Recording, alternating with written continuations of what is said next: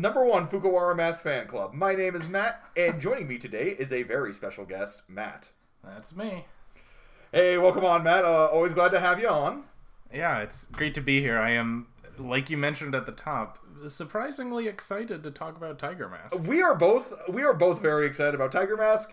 Uh, we will get more into that later. Yeah. But uh, as of right now, we are on week 11 of the winter season, uh, covering all sports anime from the 19th to the 12th of March. Or the 25th. Right, the 25th. That would be the correct. Uh, we would be the go correct- backwards in time. I it says 25 right in front of me. yeah, Um, I know. Anyway, so a couple of announcements. So uh, March comes in like a lion. Uh, wrapped up last week. We are going to be getting a review episode out there soon. We got Teekyu. Uh, we just finished up that. We just finished up Usakame, which was the last spin-off season of that. So we're going to be doing a Teekyu soon, and then Minami Kamakura ended this week, and we're going to bring ourselves the review of that one. Yeah, yeah. It might be uh, Kurt, but it, It might be exist. Kurt in tight, much like the Long Riders review, but it will be coming. Yeah. Okay, so uh, I think I'd just like to dive right into Yowapeda, if that's cool by you. Sounds good. Okay, cool. So this week on Yowapeda, this was episode 11. Uh, so we get the wrap up to the race between uh, Danchiku, uh, Kobaragi, uh, Sugimoto, and uh, Sadatoki. Uh, basically, there's this very tight sprint to the finish. Eventually, uh, Kobaragi breaks away, and he races on ahead and it becomes a duel between Kobaragi and uh, Sugimoto. Uh, uh, Kobaragi just barely manages to pull out in front and wins.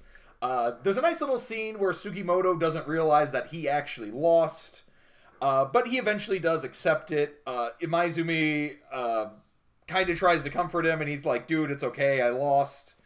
And Kobaragi has been selected to be as a member of the the final member of their uh, inter high team.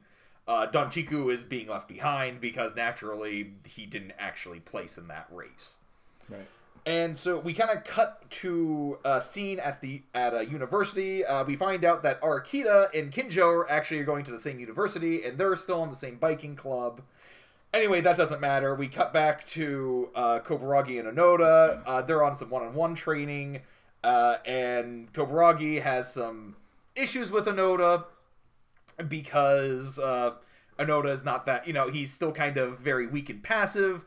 But he discovers that Onoda really is just a monster at, at climbing, and we discover that next year's Inner High will have a slope that's twice as big as last year. So naturally, Onoda is going to be uh, pivotal to their strategy. Right. Cool. So, what were your impressions, Matt? Well, I guess I guess my big issue is that they never addressed what Teshima was thinking. I know we've been talking about this for weeks. Um but it really frustrated me because the logic that we came to last week was saying like, okay, so what's going to happen after this race is Sugimoto's going to win. Teshima's going to explain how he knew all along that Sugimoto would win, and that that's why he promised the other two that he would put him on the team because he needed to motivate them to make it a good race so that Sugimoto could evolve or whatever. Right. Um, but that's not what happened. All that happened is that you know Sugimoto got second and Kobaragi won. And so they said, like, well, I only said that if the two of you got first and second, I'd let you on the team. So since Sugimoto beat Donchiku by a couple meters, uh, Kobaragi has to be on the team, and I don't have to have a car- hard conversation with Aoyagi or something. Um, but they, they don't even take it that far. Like he never admits. He, there's no cut to a scene of Teshima being like, "I don't know what I would have done if they'd won." you know, like some some way of admitting that that was a stupid plan that almost backfired that Right. he would have had to back out of. He's going along with it like way too easily. Just Yeah. like, oh, okay, well, I guess cool. I guess that worked out for us. Like, cool, cool, awesome. So uh, Sugimoto got second, so I have an excuse just to put uh, Kobaragi on the team now. Yeah, exactly. I mean, I, I don't, I don't, I don't get it.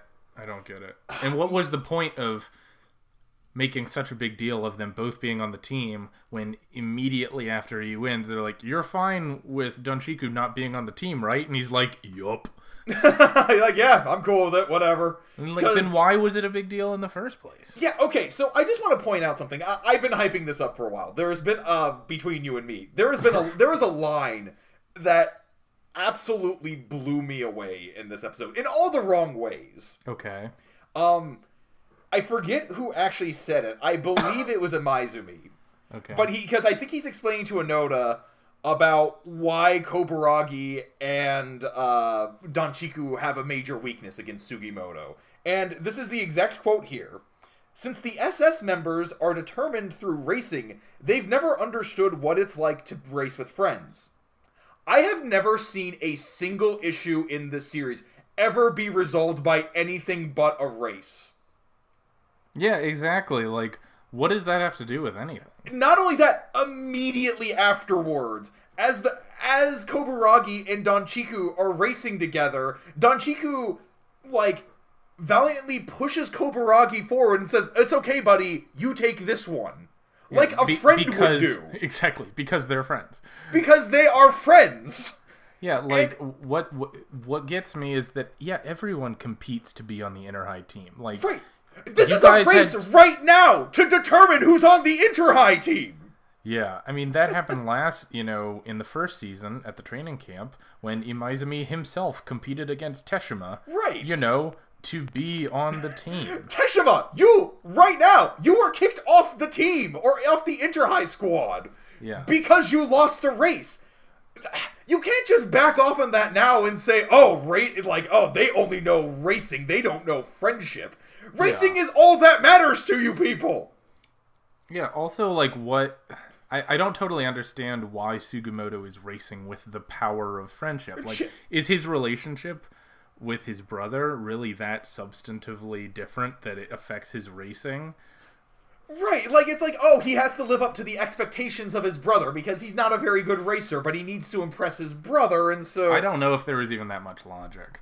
Um, I I feel like that. I think that they said something along that line uh, because, like, Sukamoto has a bit of an internal monologue there, talking about like, you know, it's like I've never actually been that great, but you know, my brother has always thought I was, uh, like, basically thought I was the sun, and so you know, I kind of have to live up to that for him.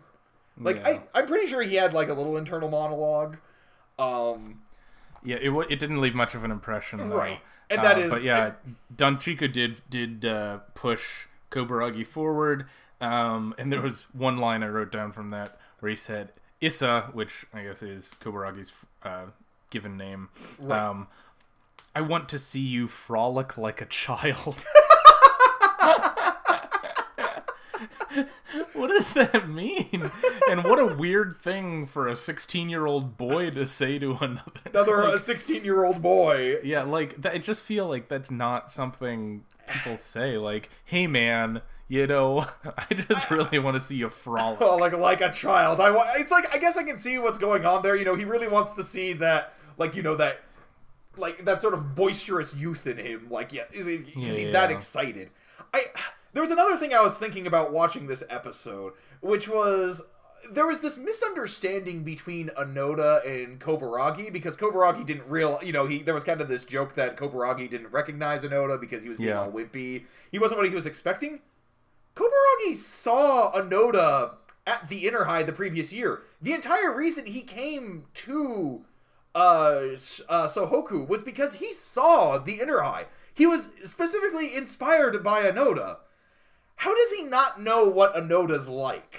Yeah, and I mean that carries over to the end of the episode where he gets frustrated because Onoda was like not masculine enough or something Right, when like, he came to he- pass a message at his class and he was visibly upset with Onoda thinking to himself why is Onoda so undignified? That's like what he thought I like. He's like, oh, he's not a dignified senior. Like, Right. Who? I mean, I guess I just don't. I clearly I don't understand. But for him to be visibly upset and take it out on Onoda that he's not a dignified senior, Right, and it's just like it just seemed it seemed cheap. It seemed made up. because it's like we because we have to have the scene showing like no Onoda's actually really good. You know, he wins over Kobaragi in the end through his fast climbing because Yeah. that's really all there is to it. Uh, there is one other. I, I don't want to be like super negative about it. I do want to point out I did kind of like the fact that Sugimoto didn't realize he had lost.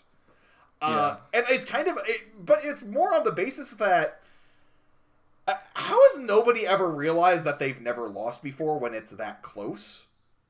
Hmm Yeah, like why Like, is he why the is the first, first person in this show? Yeah, totally. Yeah, like, like, they all the time they have these sprints where you win by like half a tire length, and they're like, "I know I lost." Like, It's like, no, would you I really be? Would you really be looking at the other guy and able to tell? yeah, like exactly. It's like you know, I did kind of appreciate that we had kind of you know, a, a- they didn't earn it because you know who cares about Sugimoto, but I did appreciate the fact that they tried to have a dramatic scene based around that. Well, can I ask you one? Well, I, I think we have two two more two more things before we move on. Okay. Um, the first being, why didn't they just wait until the training camp? Like clearly, I mean that that's the thing. I Teshima didn't. s- Maybe I, I guess he said this was like for the sixth slot in the Right. team, but he didn't have to say that, and he could easily have said that was too close. Um, it could Yeah, have gone either way. Like Kobaragi specifically mentions like you know if this had been like just a couple meters shorter, like Sugimoto would have won, and it's like. Why are Yeah. you just picking your team based off of a, just this single race? I know it seems like really bad leadership where you make a decision that monumental based and there were so many influencing factors like you're not you're not putting them in an environment where they're independent Sugimoto raced against them mo- for for the most part when they were as a team and he was by himself they Right. never addressed that they never addressed the fact that like well, Onoda tries to address the fact, but they don't acknowledge it as legitimate that last year they didn't pick a team until the training camp. So what what's the reasoning for ha- Because- having to do it all now? because they say it's like, oh well, because I want to make sure that we get an inner time inner high team prepared now so that we can like focus on training for it. But at the same time, you're not going to be doing any different training because I mean, I'm sorry to say you're riding bikes. There's not really any sort of different training you can do right now. Well, yeah, I mean they want to they want to work as a team of 6 and work on their Teamwork. teamwork. Yeah. Like, but I, like I've what never if really what bought if the whole like like we ride as a team thing. But anyway, And that that's the thing. I don't see why it has to be those six because what happens when one of you gets injured before the inner high? Why wouldn't you train as a group of eight and then have two people that are you know designated as subs after the training camp, but the eight of you practice get together because it could be any six of the eight of you if people get injured. Yeah, like that seems like something people would do in order to be prepared and not have someone just show up on the team. You know, if Onoda gets injured the week before the race and they just put Sugimoto on the team and he hasn't worked with them at all, like that's a Right. disaster. W- no real team would do this. that's just what that's what gets me. yeah, no, I get that. I, Uh, the the last thing I want to say about this episode, and we need to move on, Right. is that uh, I don't hate Yowapeda. I wish it could be more than it is, uh, but I did have this this moment in the episode when we we cut to college and we saw. Uh, Arakita and Kinjo together. Right. And they had a little moment talking about how they're going to race together for their college. And I thought, you know what? I'd rather watch that show. You know, it's it's more interesting because we have Kinjo, you know, who we've seen as being the stoic leader. All of a sudden now we have to see him again as a newbie. You Yeah, know, it's, and- a, it's a more yeah. interesting uh, aspect, and uh, it's something that Eyeshield 21 implied with its ending, and you know that was kind of an interesting twist. You know, kind of having all these characters separated at different universities and kind of have to rebuild themselves. You know, I would I'd like to see a story like that. So I'm with you on that. There was something more interesting there, rather than just the only information we get from that being, "Hey, Hakone's training really hard right now." Oh, yeah, I know. Like, as opposed to what?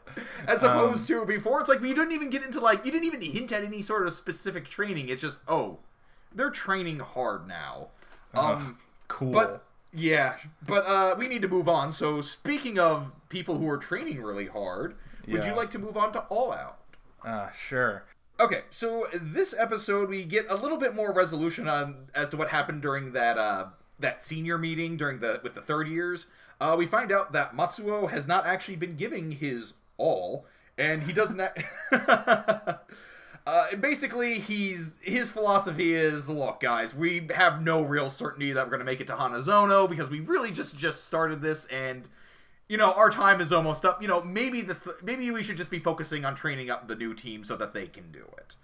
Uh, but then we get cut back to the game, and we uh, we basically what we find is uh, uh, Jinko is manage is holding off Rion pretty well. Uh, Rion tr- like they uh, they managed to do a kick into a touch, and Rio Rion tries to fake them out, but they man but uh, Jinko manages to to kind of collect themselves in time. We have this whole situation with Sekizan trying to basically do everything on his own because he's desperately trying to impress Matsuo, and uh, uh, Hachi kind of calls him out because he's not thinking enough about the actual game. He's kind of doing, you know, he's kind of flying off the handle almost and doing basically kind of crazy things that nobody else would do. And uh, so after that, uh, Sekizan tries to collect himself a little bit more, and Hachi manages to score a try. Uh, Ryoan is kind of starting to get a little flustered, like, hey, I thought these guys were supposed to be the crap team, and yet why is our st- uh, second string kind of flailing up against them? Um, and that's kind of where the episode ends. Right. Uh, so I thought this was a pretty solid episode, as most of All Out has tended to be. Uh, it is starting to run into the problem of uh, Matsuo has not really been that important of a character up until now. Mm-hmm. And it's kind of weird that all of a sudden we're kind of trying to put him in this position of Yeah. like, you know, this is the guy that Sekizan really needs to like push, a, like, you know, no, this is the guy who he needs to impress. When, you know, honestly, I think that role would have been better suited for Hachi. Yeah, I agree. I mean, it's it's episode 24, guys. Um, Right. why is Matsuo going to be the the central focus? We barely saw Gion. Um, Right. and this is this has been our one complaint like it's tough when you have a cast of 25 or 30 students on the main team. Right. Uh, there is a temptation, you know, you do want to have a developed and broadcast um, not to mention everyone on all the other teams that you also have to develop, so it means you go pretty wide but pretty shallow. Right. Um, but yeah, I, I don't understand. I wish that this plot had, had happened with someone you'd had a little more establishment with. Um, it was also frustrating that clearly there's a lot more going on, um, but they're just Right. gonna th- there there wasn't much to really dig into. Just- They're kind of blowing past it a lot. yeah, so all I, I think the the most important line from that whole confrontation was Matsuo saying, "Oh, well, I can't go to college anymore." So like clearly something happened in his personal life, um, Right. but these guys are too like well they're teenagers and they're emotionally unintelligent so they they're just like well so what you're saying is you're lazy it's like oh no probably like his you know he's had some problem in his family that he's now decided he can't go to college suddenly and that's affecting his performance. But you're just you're just calling him lazy over and over. Right, which I mean, again, I actually do like this conflict because I actually like because again, I actually really like Sekizan as a character, and I like the fact that he's a flawed captain because he's somebody who's really struggling to be in this leadership position, and you know, because of that, he's trying really hard to impress this one teammate, but he's kind of losing focus of the team yeah or like losing focus of the game, even though he's actually doing quite well. Because there is this whole scene where he actually manages to tackle two people at once. You know, that's a big hype moment. Uh, but then like it's kind, it's immediately undermined by Hachi, who's like, "Dude, you need to calm down, okay? Like you are spending way too much time, like be like looking off the field yeah, looking off the field, like because you're, you're it's like your your heart is not in this game, and you need to like you need to get it together, man. And yeah, it's the, like, one, the one way it was a good call, like, so I didn't like it because they didn't establish the relationship between Matsuo and Sekizan Right. earlier. What I did like about it was that it was sort of it was a callback to the earlier episode where that first year quit. Um, Right. And it totally messed Sekizan up because he wanted everyone to stay together and everyone to have fun, and he realized, you know, there were some negative effects to the way he did things, Right. um, and that he was going to lose people, and he just cannot emotionally handle losing people and having people leave Right. his team. It's it's Um, incredibly consistent with his character, and the series has done a great job establishing that. Mm-hmm. Uh, but the problem is that the char- it's the problem is like it's great at establishing characters. It's spreading them just a little too thin, though. Yeah, I agree. Um, and then I, I do also want to point out the fact I do like how the series has also kind of undermined its own hype for uh, uh, I'm trying uh, Mikado. Because the whole thing with Mikado was that you know it's like okay this is the real threatening character on this team, like you know he, this is the guy that we're trying to you know we're gonna try and beat. Immediately in this episode, we see him getting thrashed by Sekizan again. You know because it's you know he's not really focusing. You know he's kind of almost like a wild animal at this point. But you know like there's something you know there's something in Mikado. You know there's this shame almost of being on the second string because he's like I gotta live up to this team. Like, I know I'm only on the second string, but you know, I gotta get the first year. Get like, I gotta get the first string to pay attention to me, and like everything is going wrong for me in this game. And I appreciate again that sort of conflict there. Like, uh, it's a story we don't get to see too much in sports anime about because you know so many sports anime are only about the strongest parts of the team, and we never get a, and we never get enough insight into the other members. And I know I just was complaining about the fact that there. uh, right, it's good. It's good and bad. Like that. That's Right. that's the thing. Like, I. I don't know if my hesitation about the breadth of characters is just because I want it to be a more typical sports anime, but it might lose some of what makes it special if it were more typical. you Right. know? It, it's a bit of a double-edged sword. They took a risk, and I'm glad that they did take that risk. Yeah, me too. Because this could have just been a Gion and Iwa show, Right, And it's it- really not. Yeah, it's really not. It's really a story about the entire team. And that's very refreshing. The problem is that when you do the entire team, you've got to especially when you've only got 25 episodes and uh, we'll hopefully get some more. We'll talk more about that during our review, but Right.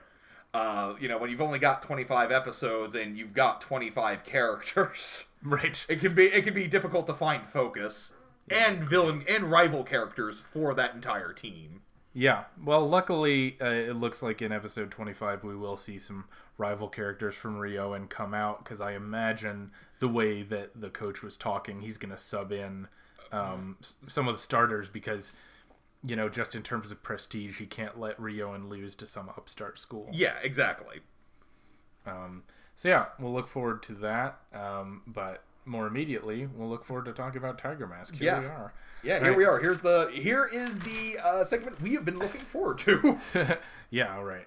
Um, so this is Tiger Mask episode 24. Um, it starts off with uh, Kevin managing to uh, liberate Tiger the Dark from Boss Man.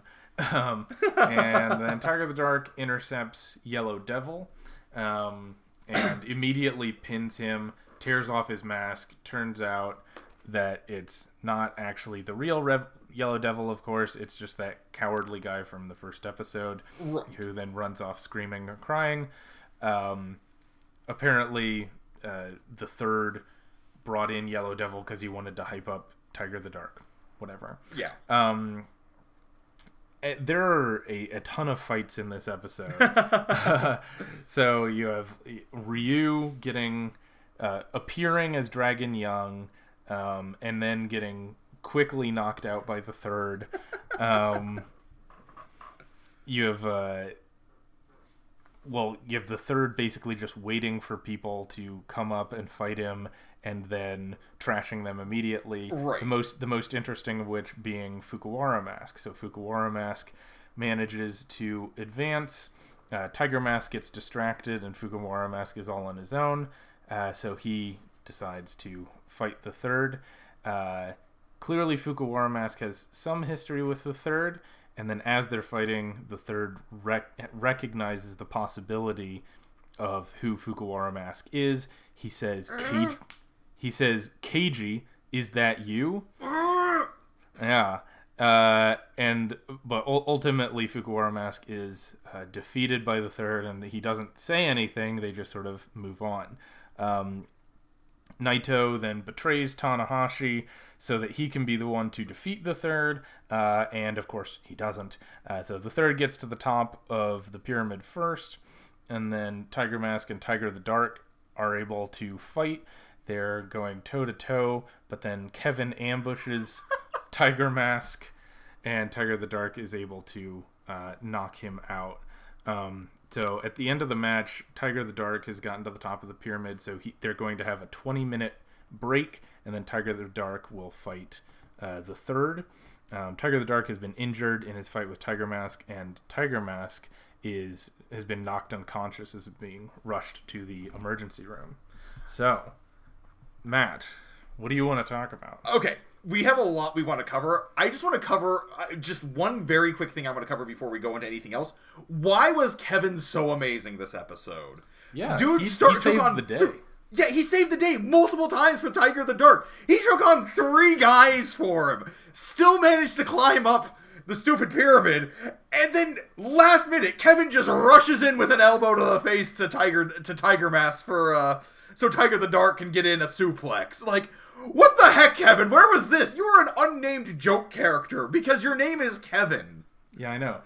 Yeah, it was uh, it was pretty phenomenal. I, I mean, he's also so self-sacrificial. Like, why is Right. he?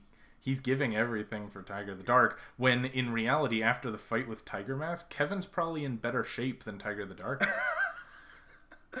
Yeah, seriously, because he had to go up against Tiger Mask of all people. yeah, Um, but a couple other things I want to touch on, of course. So, um, I really like the ending of this episode. Like we, we were talking about this off screen or off uh, off recording. Yeah, off air. There you go. That's the one.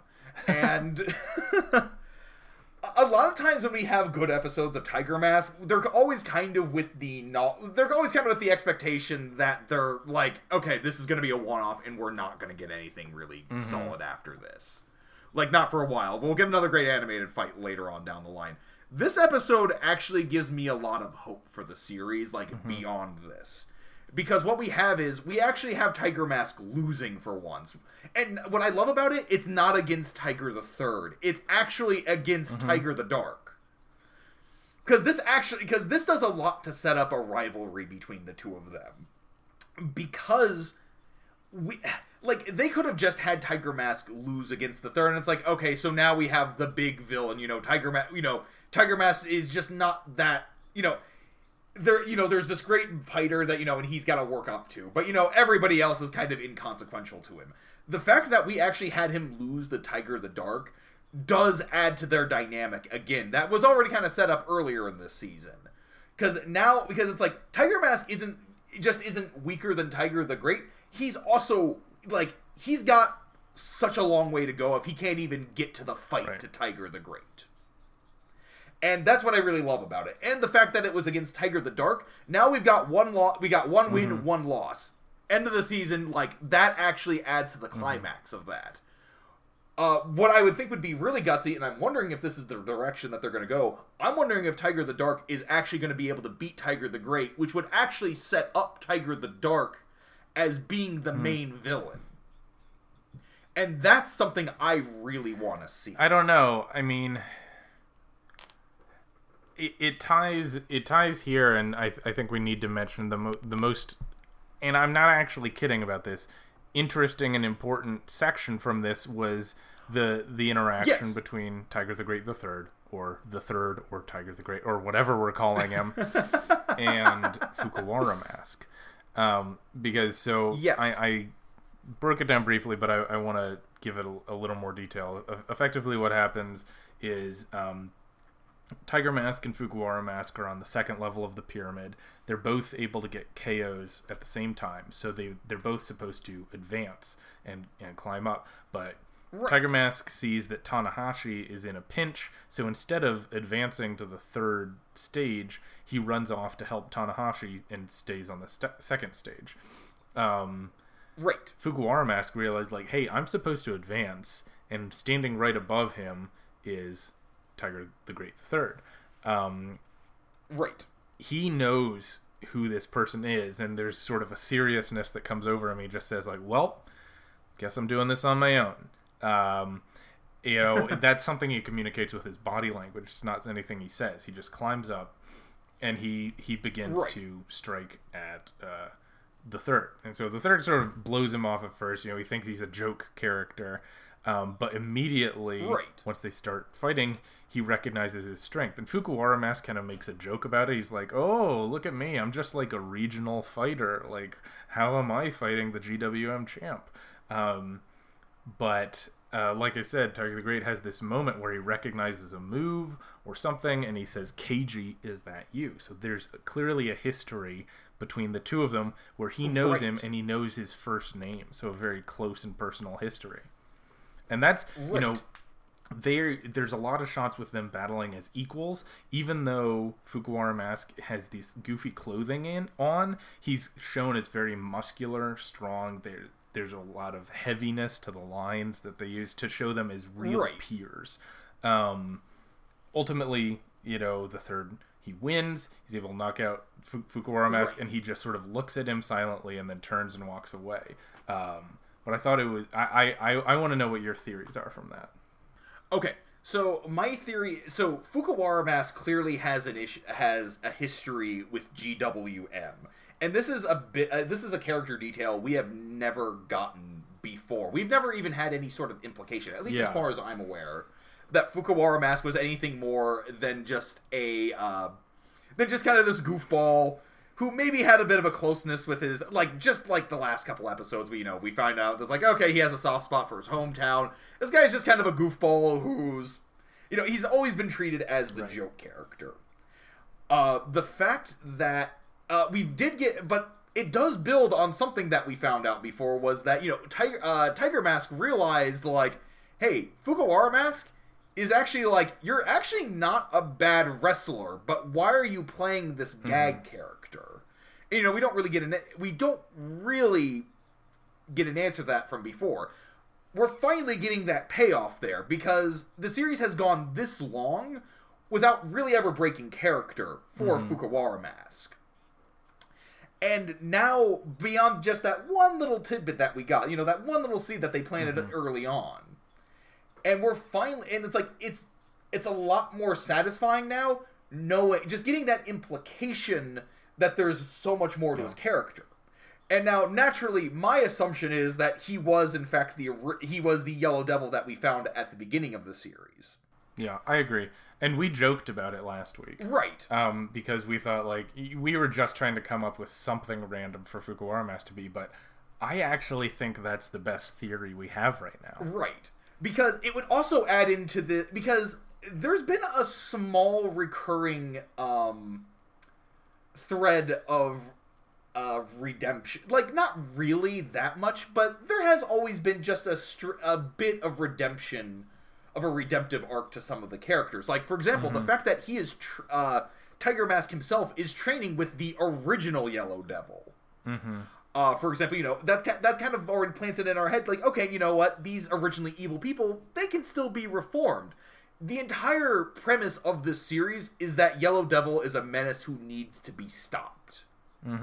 Uh, but, however, but the fact that Fukuwara Mask could possibly be him, that adds another layer to that character because it's like, hey, this guy maybe did some bad crap before, maybe some horrendous stuff, but maybe he's not actually the problem. And that also adds to the dynamic between Tiger the Dark and Tiger Mask because Tiger uh because Tiger the Dark is so obsessed with because he doesn't actually care about GWM. He's actually falling into their philosophy. And it's showing what can like what can happen you know, if you pursue this mentality, you know, it's like it's the whole like it's the whole idea, you know, don't uh don't hunt monsters for so long or, for, uh, or else you'll find yourself become one. Yeah, I I agree with I agree with everything you said. I think we're getting to the point where we've seen enough of GWM as an organization. Right. And, you know, Tiger between Tiger Mask and Tiger the Dark, they've been exposed at a high level to enough of GWM that like the the Yellow Devil they're looking for, he's not out there hiding somewhere in GWM. Right. You know, like they've drawn out, they've fought all the best fighters. There's no one better than Tiger the Great the Third, and they're fighting him now. Like Yellow Devil's not out there somewhere hiding. So unless Tiger the Great the Third is the actual Yellow Devil, which is the other possibility, Right. um, it you know it means that the Yellow Devil they're looking for is no longer in GWM, and that's it. Um, so I like that, and yeah, I do think I do think it makes sense that there's a parallel with Tiger the Great the Third. You know, he sort of managed to rise up through the organization with either his friend or his brother or whatever relation they are.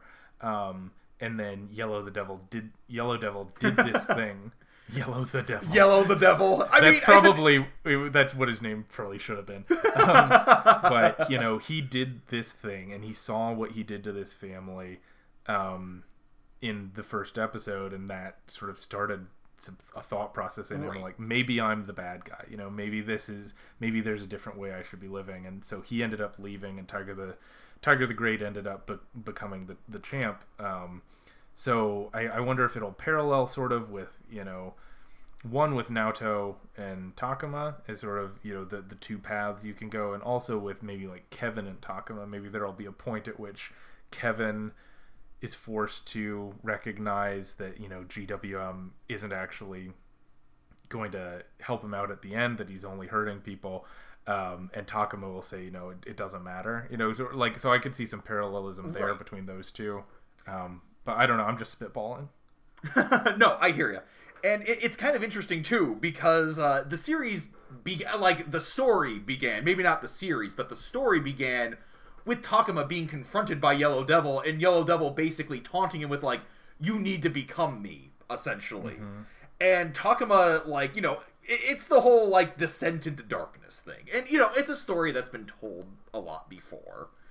Uh, but what makes it interesting to me is the fact that the series has kind of been pulling the wool over our eyes this entire series. Like because you know because it, it almost works to its favor that they didn't develop tiger the dark quite enough before because there's just enough doubt in our because he's just a blank enough slate that we can see this transition for his Yeah, character. yeah. We don't actually empathize with him because we don't see things from his perspective that much. Right.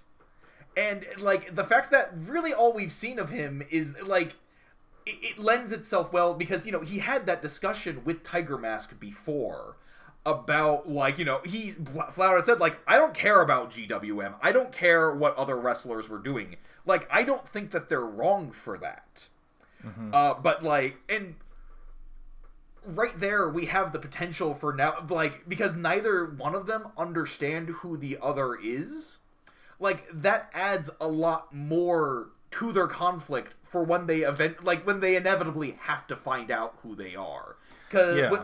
Because I, I think eventually they're going to realize, like, oh, you're my friend from back then. But it's, I, I, I think they'll reveal it before the end of the show. right And I think they'll both decide it doesn't matter. Like, you're not who you used to be. You know, Right. you're still the enemy. You're still between me and my goal. but I, I do feel like at the very end, uh, what uh, Naoto's going to have to learn is that like if he really wants to be Tiger Mask, like you know, like what Tiger Mask represents, is that because he himself needs to get over his hatred of Yellow Devil. And I think that's what makes it interesting that Fukuwara Mask might be yellow, might have been the Yellow Devil because they become friends. Uh, and like the fact that he's actually befriended the man that he's been hunting for so long, and the fact that Takuma never actually got that by getting involved in GWM because because he got involved with GWM, he could never actually have that experience. A lot of this is re- like a lot of our excitement though is kind of resting on the idea that Fukuwara Mask was the original Yellow Devil. Yeah, I mean, there has to be something there. Like they gave us too much this this episode for there to be nothing there. Like there's got there's something between those two characters, and I mean, I have there have been a lot of very bad episodes of Tiger Mask. Like I am not here to defend Tiger Mask Right. as uh, an enterprise. A lot of it is garbage, um, but if you can ignore large swaths of the show and take the good bits, it does actually add up to some interesting like stuff there here. is actually like what came from this episode was the promise of an actually interesting story and that was Yeah. never something i imagined from tiger mask for the past two seasons Oh, exactly. Yeah. So hopefully this last third of the show can really Right. pull pull something together, Um, and it's possible that they have the animation budget to do it. But no, I mean, like, who are we kidding? Uh, before we move on though there is just one other little interesting tidbit that we didn't really touch on the fact that uh, tiger mask is being rushed to the hospital or being rushed to like the doctors Uh-huh. uh, the fact that means that Tiger Mask is probably going to get the t- mask removed in front of Ruri, which does add another layer to the dynamic of Tiger Mask, which I also appreciate. The fact that Ruri might actually have to learn, like Naoto's actually going to have to deal with the fact that the woman he's in love with is going to know who he is. yeah. At the same time, like that was such of a, a freaking throwaway plot between him and Ruri. I understand that. Um, what might be interesting about the, that though is that Ruri does know who Tiger the Dark is, and once that comes out that Tiger Mask, um, once it comes out that she knows who Tiger Mask is, and she knows the relationship between Takuma and the old man, like she Mm, Someone will be put the the pieces together. yeah, exactly. And that's what's interesting to me about that. Yeah, I don't care. I mean, it is a little interesting that now Naoto might actually have to like now that she knows that he's Tiger Mask, but it's like really all that does is resolve a conflict that didn't need to be there. I mean, I don't particularly care. Anyway, we have gone on way too long on Tiger Mask. Um, I think we went on just long enough, actually. that's fair. we were both Right. really excited about it. All okay, right. so something we are less excited about, of course, Yeah. is Minami Kamakura High School Girls Cycling Club. Mm-hmm. Uh, thankfully, this was the final episode. Yeah. Okay, so fa- so uh, the girls are in a meeting with the principal, and the principal explains to them that they've done a lot, uh, but they have not done enough yet to justify the club. The girls try and theorize around for a little bit, and they think that it's because they don't have enough mem- members. Thankfully, that's kind of thrown away as a joke. I kind of actually laughed a little bit. Uh, but what they uh, then they find out through Shiki, you know, their teacher. Apparently, Shiki overheard Sandy talking with some with her with somebody over the phone, and she's apparently going to have to go back to America, like a lot sooner than they thought. And so the girls, you know, very saddened by this news because Sandy's that important of a character. Yeah, we who have- they met like yesterday. they decide to take her on one big last memorable ride. sure. Uh, and so they decide to take her to Mount Fuji, which I'm surprised it took them this long, but I guess they wanted to save Mount Fuji for their climax of the show because that's the big location Yeah. in Kamakura. Fine, whatever. Uh, so they ride for a while, and then uh, out of nowhere, Sandy decides she wants to have a race to the second station on Mount Fuji. And the girls agree because, hey, you know, it, it's her last ride. She gets to do what she wants. Anyway, uh, when they get to the second station, they find out that the principal has been hiding out there, and she gives them the approval for the club. And I really, I want to save that for the actual discussion of the episode as to why. Yeah. Uh, anyway, we find out as well that uh, you know the girls start crying because it's like, oh, Sandy, you know you're gonna have to go away forever, and we love you and we miss you. And then Sandy's like, oh, I'm only going home for a week. Lulz. End of episode. Yeah. Pretty much. End of series. yeah. End of show. Okay. So now that we've gotten out of that out of the way, I what I want to well, Matt, why don't you just give me your impressions first? Did it suck? Oh gosh, yes, of course. yes, it was awful. I mean, it wasn't the worst episode of this show, but that's a low bar. Yeah, that's a pretty low bar to the limbo under, as it were. Um, so what I want to discuss, first of all, for some reason, the principal hiding at the second station. what I love the most, though, more than anything, was her reasoning for why she wasn't letting the girls have the club. yeah. Um. So apparently, what they re- what she saw from them was that they had realized the joy of biking, and that's what they were missing. Because apparently, they were too obsessed with getting the results that they lost sight of what it really meant to be a part of a cycling club. And you're like, that's. But you told You us. told them to get the results. Yeah, do the things. do the things and get the results and appar- and it just blows my mind that they have that they have the audacity to imply that these girls have been working hard at anything Yeah. only to then pull away it's like oh you girls have been working so hard that you forgot what it means to truly be in the club these girls have done absolutely nothing but just ride bikes around town Yeah, exactly. Like, what about this? And also, they ended it with a race. It wasn't like the joy of cycling. It was a competition to get the results of winning. like, how, how did that prove that they learned joy because Hiromi friendship? said that she had fun doing it Oh yeah, exactly. Like, you know, well, I was here hiding out, and I heard you say the word "fun," so now you're a club. Congratulations. What what got me, of course, is everyone immediately accepting her reasoning, um, being like, "Oh, she's right. We needed to discover joy and friendship. We never did that." We never like- did that, despite the fact that's all the series has been. Exactly. Like, what are you talking about? like, you know, you guys went on a trip last time on a long ride, or oh gosh, I just used that word. Um, but so you, you went on this day trip. What was that other than how that wasn't getting results? That was going on That a ride and a- looking yeah they were going on a ride together and looking at windmills like how is that not the joy of cycling Like, like that's.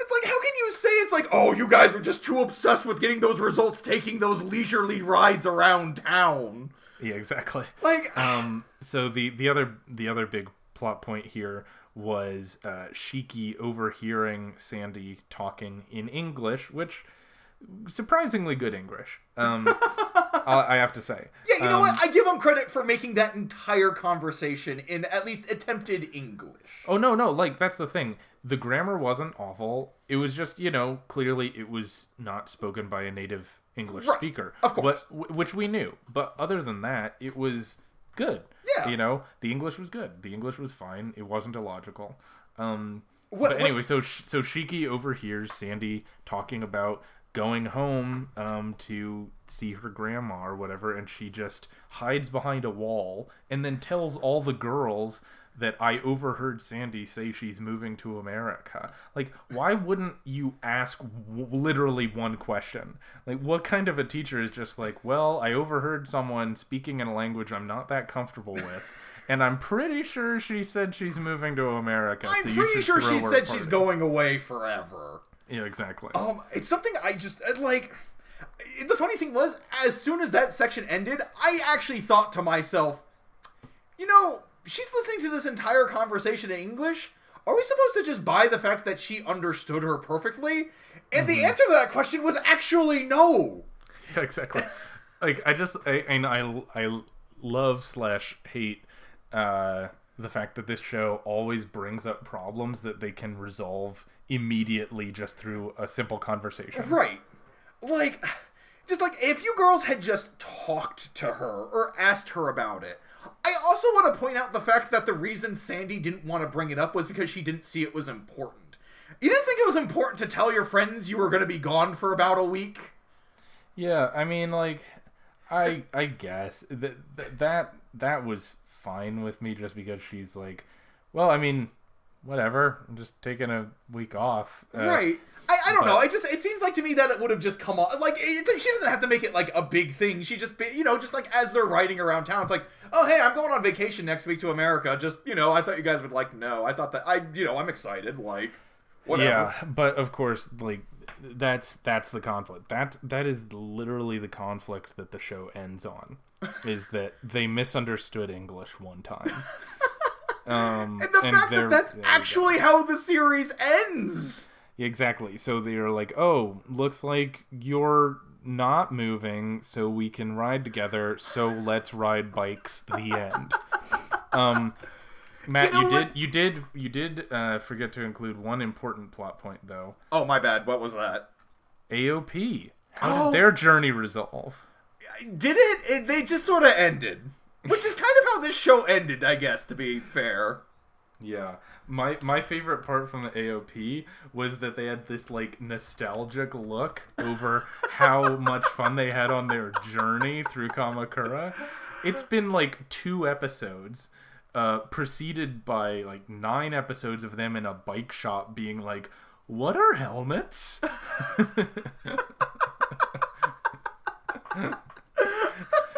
like that was not a like a great journey you can look back on of how much you've grown. it was it was like Yeah, figuring was- out what peddling is and then hawking some merch. For, so- like, not just merch, like just some fat, like not even fast food, but you're just hawking food at a cafe. You're you're advertising a cafe here, okay, guys? Like you didn't have this wonderful experience. Well, maybe you had like a nice time. Like I'm not arguing that, but sure, but it was like an afternoon. you, you had yeah, it's like you had a pleasant afternoon, okay? Like don't, don't tell know. me that you guys had just like this incredible journey. I know it Ah. was so it was so good. it just oh my god this show you know I, i'm gonna be you know i'm gonna be fair to long riders here long riders at least had an implication of finality like we had a look back we had this whole like yeah you know what i had this wonderful time writing i i learned like i had new experiences and you know what they actually did ride around a lot we got to see so we got it. We got the sense of an actual journey. Now the journey sucked. It was boring, but at the very least, we got we got at least the idea that they at least traveled a distance. These girls feel like they never left their neighborhood, right. and we're trying to. Oh, go ahead. Yeah, no, I, I, I agree. It, it didn't do much. Um, I think we'll probably get together some of our more final thoughts on the review episode. So, Right. um, so the last thing uh, we're gonna do is uh, briefly talk through Usakame, uh, which was the final season, quote unquote, of Teekyu. Correct. Um, so this was a uh, spin-off where they focused on the girls of Usakame High School, who was uh, another like the the other tennis team that they occasionally went and visited in Right. the show during Teekyu. Um, and so this is told from their perspective. The show is the episodes are slightly longer. Um, they don't talk as fast. Uh, the the animation is very different. It's much more subdued and soft toned. Um, Right. There's a lot fewer crazy hijinks. It's a much more standard show, even though it's still very short. Um, so the plot is basically uh, they have these four girls on a team, and uh, is it um, Kurumi and Kayako are both sort of competing with each other in order to see who will be their senpai Ayako's uh, teammate for the inter high. Uh, you know who will play doubles with her, and they're both sort of obsessed with Ayako, and they both want to play doubles with her. So they they spar, and eventually, um, at the end of the show, Kayako um, becomes the the future captain, and she becomes uh, Ayako's partner at the inter high. In, in the meantime, they have lots of little day trips and adventures and a, f- a few jokes. They meet up with the Teekyu girls, uh, and then they look happily into their future, uh, playing tennis together for what limited time they have left. Right. Um, so it was, it was a 12 episode show with with mini mini episodes. They were about three and a half minutes long. Um, were there any particular episodes that stuck out to you, man? Uh, they, I mean, I'm sorry to say, the one that most stuck out to me was the one where they had like where the the episode that was based around the Teekyu cast showing showing up. Mm-hmm. Uh, I got a pretty big laugh out of the fact that the girl that the uh, the Teekyu girls mentioned that uh, it was a lot easier to speak in this ep- in this series. Yeah, because they actually spoke at a normal cadence. Right. Yeah, like because they weren't speaking like in rapid fire, so. Right. Um, that was kind of the major one. I, I, I thought it was kind. uh, It was also kind of weird in that episode though that they introduced this character. I don't. I didn't catch her name. She didn't really show up very often, and but it was like the episode was really her introduction. She's kind of like a friend of the teacher, and I didn't really. yeah, yeah. Yeah, they had a lot of random friends who showed up for one episode of an already incredibly short show. Right. And I don't know why. Yeah, uh, I was not super big uh big on the show to be honest. Uh, I, I think you enjoyed this one a little bit more than I did. I did, um, mostly because I, I appreciated the, the pace. I thought it, you know, it told a story over 12 episodes, which is Right. something that Teekyu never does, which Right. is fine because that's not what Teekyu's trying to do. Um, this did have some development. It had like the goofy jokes, but it wasn't insane. Like people didn't transform at a moment's Right. notice. Um, they did goofy stuff. They had some recurring jokes. Um, like you know, instead of practicing tennis, they would practice doing the death requiem, where they would try to kill someone with a tennis racket, and you know, and they would have other stuff like Kayako deciding to impersonate a printer, or she would keep trying to recruit an adult man onto the team, named Right, Se- uh, Seki- Sekiguchi-san. Right. Um, and so there was like there were a couple funny recurring jokes, but it wasn't. It never reached the heights of comedy that, that Teekyu did at its Yeah. best moments. There were very few points where you were actually laughing. The funniest points in the show, like you mentioned, were when the girls from Teekyu showed up again and redid their jokes. So that sort of illustrates the issues with the show. Um, I thought the ending was fine and pleasant. Right. Um, I, I, I think But, yeah. I, I think I can kind of appreciate it on a level of so I, I, I the problem with the uh, Takamiya Nasano Desu is that uh like it was a spin-off but it was basically just another season of Teekyu. So this Right. actually does this actually does feel like a proper spin-off of Teekyu. Like it's not just like another it's not like just a new series that is effectively just Teekyu just with a new set of girls. And so I guess I can kind of appreciate it on that aspect. It still has elements of Teekyu, like it's still kind of got the absurdist humor. Uh, but at the very, but you know, it actually does feel pretty distinct from Teekyu. I, I think part of me was a little off put by the fact by like Teekyu got away with doing blatant advertising in their episodes because they treat it as such like a non-issue. It's just like, oh yeah, by the way, buy the Blu-ray, it's out now. Whenever they just needed to fill in a couple seconds with a joke.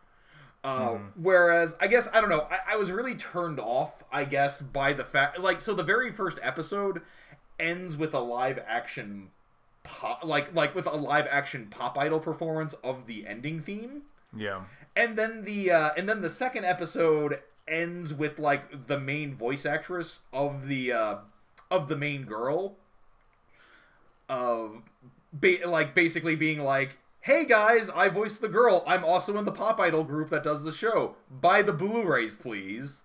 Yeah. I- I guess I don't know. It, it kind of like I guess what I really enjoyed about Teekyu was its very anarchic nature, and this just kind of this did feel like it, it struck me as the type of series that was trying to kind of cash in on the Teekyu theme, but not really. Uh, uh, but felt like a little bit more like I was being sold to, and I think that kind of turned me off of it. Yeah, I, I agree. I mean, I wasn't sure quite how to take it because it was trying to both be a sincere story about, you know, high school days among friends and also have these stupid jokes and also sell this pop idol merch and also be about Teekyu. So it never really felt like it was sure what it was or why it existed. Right. Um, it was perfectly pleasant. I liked it Yeah. better than Nasano Desu, but um, but yeah, it, it's. I don't think it's something I would revisit the way I that I would revisit some of the highlights of. I mean, I guess really, if you're like into T, if you're like really into Teekyu, I mean, it'll kill another half hour of your day if you want to. Sure. No. it. Yeah. This is this is for Teekyu completionists, um, right.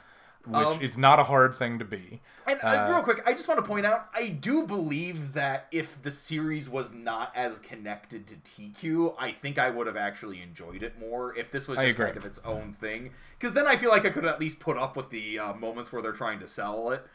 To it, like try to sell to me because then it's like okay yeah here we we, we it's gotta just do what our, this is. It's just what this is. But when it's connected to Teekyu and it's like you know, you know, I kind of like Teekyu almost as this sort of like almost as like this Marx Brothers type comedy that's almost so like that's so removed from any pretense.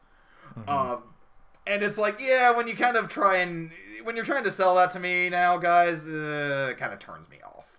But Yeah. uh, and that, and I guess, and it's like that, and I guess it's because they didn't go all the way with the Teekyu humor, but like, I, I, I don't know. I guess I just really want another season of Teekyu. Don't we all? right. I, I think that's all the time we have this week, Matt. Yep, I do believe that is so. Well, thanks as always for joining me, Matt. I always appreciate it whenever you can join me on my show. well, thanks for having me as your guest. I'll I talk to you. I'll talk to you very soon. Cool beans. Uh, on your way out, can you please hit the credits? My pleasure. Our logo design is by James Ratcliffe. The theme music is Fly High by Burnout Syndromes, covered and performed by Luke Bartka. You can follow Cast on Facebook, YouTube, and Twitter, and our email is koshiancast at gmail.com. Make sure to subscribe, rate, and review.